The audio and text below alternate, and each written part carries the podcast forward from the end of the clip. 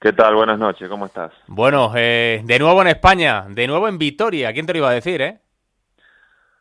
Sí, la verdad son cosas del fútbol, ¿no? Que no, nos volvamos a, encontrar con este club, que tenía una historia corta, pero, pero bueno, siempre eh, nuestras épocas de jugador, eh, por lo menos en lo que me ha pasado a mí, los lugares donde he estado han pasado a ser parte de mi vida y por, por las vivencias, sobre todo porque mi, yo tengo tres de mis cuatro hijos que son españoles y han pasado parte en, sus colegios, en los lugares que hemos estado, en los parques y bueno, tengo los recuerdos vivos de, de mi temporada como jugador, ¿no? Y ahora en una nueva eh, oportunidad, pero otra etapa de, de, mi vida donde ahora soy un, entrenador, soy el entrenador hmm. precisamente y bueno, eh, aquí estamos, ¿no? Afortunadamente han cambiado bastante las cosas en el Alavés de cuando tú estabas, que aquello fue una locura aquel año con, con Dimitri Peterman y demás, y ahora las cosas son mucho más tranquilas, imagino, ¿verdad, Mauricio? Bueno, fue una de las cosas que me atrajo muchísimo y ni bien eh, supe de esta posibilidad y hablé con el director general, eh, con Sergio, de, la mirada que tenían sobre el club hacia, hacia el futuro, hacia el presente y, cómo ellos fueron torciendo ¿no? los nuevos dueños desde hace cinco años este eh, el presente y, y, la verdad que han trabajado muchísimo para, para poder llegar a, ahora a esta posibilidad de defender el, prestigio del club en primera división y bueno, tengo la suerte de poder disfrutarlo, pero hay mucha gente que ha venido remando desde hace tiempo para esta posibilidad, ¿no? Bueno, vuelve a primera el Alavés, eh, es un equipo, como tú decías, una historia eh, corta en, primera, pero que ha hecho cosas importantes, que logró cosas importantes en anteriores etapas, sobre todo en, Europa, todos recordamos aquella tremenda final que disputó de la Copa de la UEFA, y ahora pues eh, volviendo a primera división y soñando con lograr el que entiendo que debe ser el único objetivo, no solo para el Alavés, sino para muchos equipos, que es el de la permanencia, ¿no, Mauricio?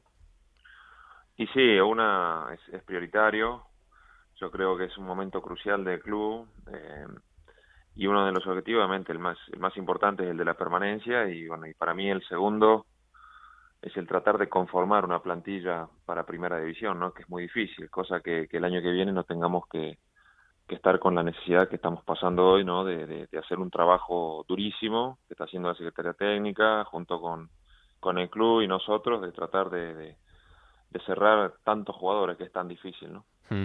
Eh, como bien dices, es una plantilla prácticamente nueva la que tiene que hacer el, Deportivo a la vez. Y yo imagino, Mauricio, que lo que sí es importante, hay algunos jugadores que, están llegando eh, en los últimos días, pues como el caso de, Fedal, de Edgar Méndez, o el último, el, brasileño, el delantero del ex de Levante, eh, Daverson, jugadores que ya conocen la liga, que ya conocen el fútbol español. Cuando un equipo tiene que formar una plantilla casi, casi nueva, el que haya jugadores que ya conozcan el campeonato es importante, ¿verdad?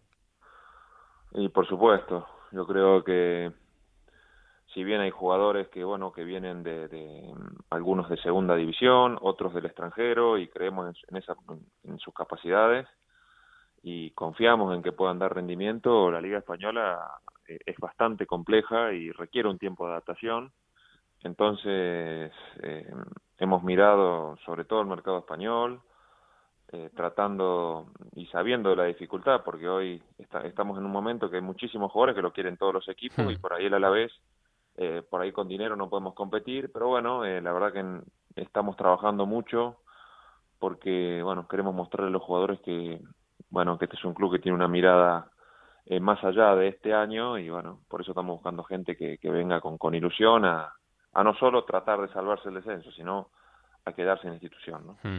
¿Te faltan muchos todavía? ¿Le faltan muchos fichajes a la vez?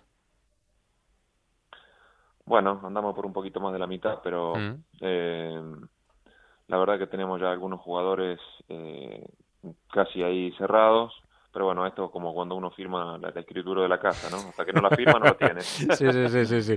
Mejor no lanzar las campanas al vuelo, que luego pasan muchas cosas y el fútbol da muchísimas vueltas, eh, efectivamente. Oye, los últimos días sí que han aparecido eh, nombres, como por ejemplo, incluso hablaste tú del otro día del, de José Sosa, de tu compatriota, el ex del Atlético de Madrid, que está en Besiktas, en Turquía, y que por la situación que se vive en el país, pues eh, tiene ganas de salir. También Alexis Rubano, otro jugador del Besiktas, se la ha relacionado con el Alavés.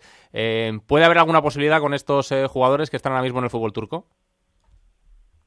Son jugadores que nos interesan y, y bueno, y eh, hemos iniciado ¿no? las conversaciones. La verdad que sí que son jugadores que nos interesan, pero bueno, eh, las negociaciones son eso, ¿no? Es poner las cartas sobre la mesa, las necesidades, las ilusiones de los jugadores. A veces no todo es el contrato o el dinero.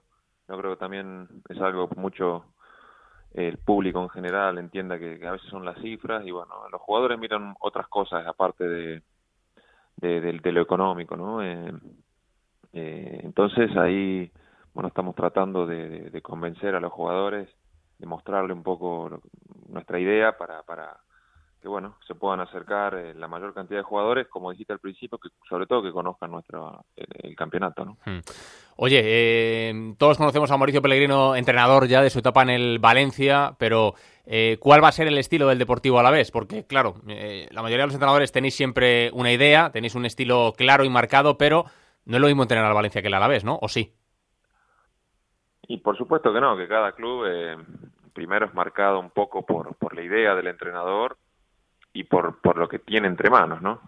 Eh, entonces ahí hay donde creo que un punto medio entre esas capacidades que te pueden dar tus jugadores y la idea del entrenador es tratar de llegar a, a buscar una idea donde podamos ser un equipo sólido, un equipo compacto, pero también un equipo con atrevimiento, con atrevimiento que, que necesita conseguir muchos puntos para conseguir su objetivo, entonces vamos a tener que, que provocar eh, en ataque muchísimo para, para poder doblegar, porque para mí la Liga Española es un campeonato muy, muy parejo. Eh, ha un poco la situación del torneo anterior, donde ha habido muchísimos equipos involucrados, ¿no?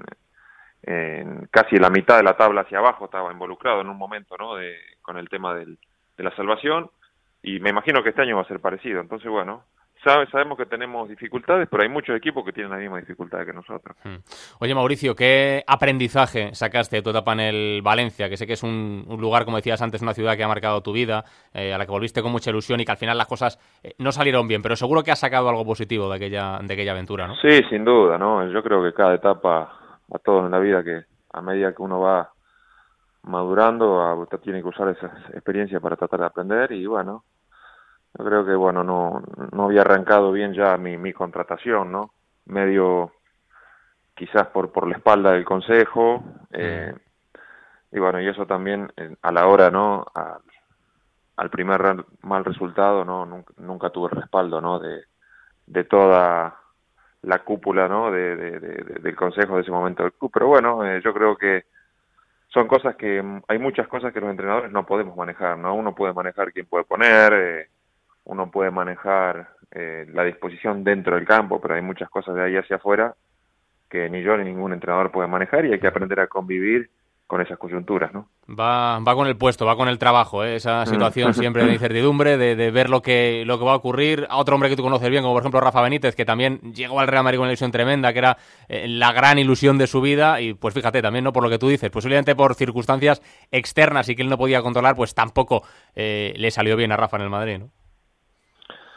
Pero bueno, yo creo que mm, la mayoría de los entrenadores siempre ha tenido momentos de dificultad. Eh, Rafa para mí ha sido uno de los mejores entrenadores que he tenido en mi vida y yo he tenido la suerte de trabajar con él, ¿no? Yo puedo decir que he tenido entrenadores de, muchísimo nivel, como Van Gaal, como Cooper, he tenido a Bielsa, eh, y la verdad que he tenido a Bianchi, y, y, muchísimos más y bueno y, Rafa está entre uno de los mejores que, he conocido no eh, entonces eh, si eso le pasa a los mejores no imagínense el resto de los mortales Sí, señor. Pues nada, Mauricio, que nos alegra muchísimo verte de nuevo por, por aquí, por la Liga, por España y que te deseamos toda la suerte del mundo en esta nueva andadura en el Alavés, ¿vale? Eh, le mando un abrazo, eh, gracias por el contacto. Un abrazo, Mauricio, cuídate. Hasta luego, muchas gracias.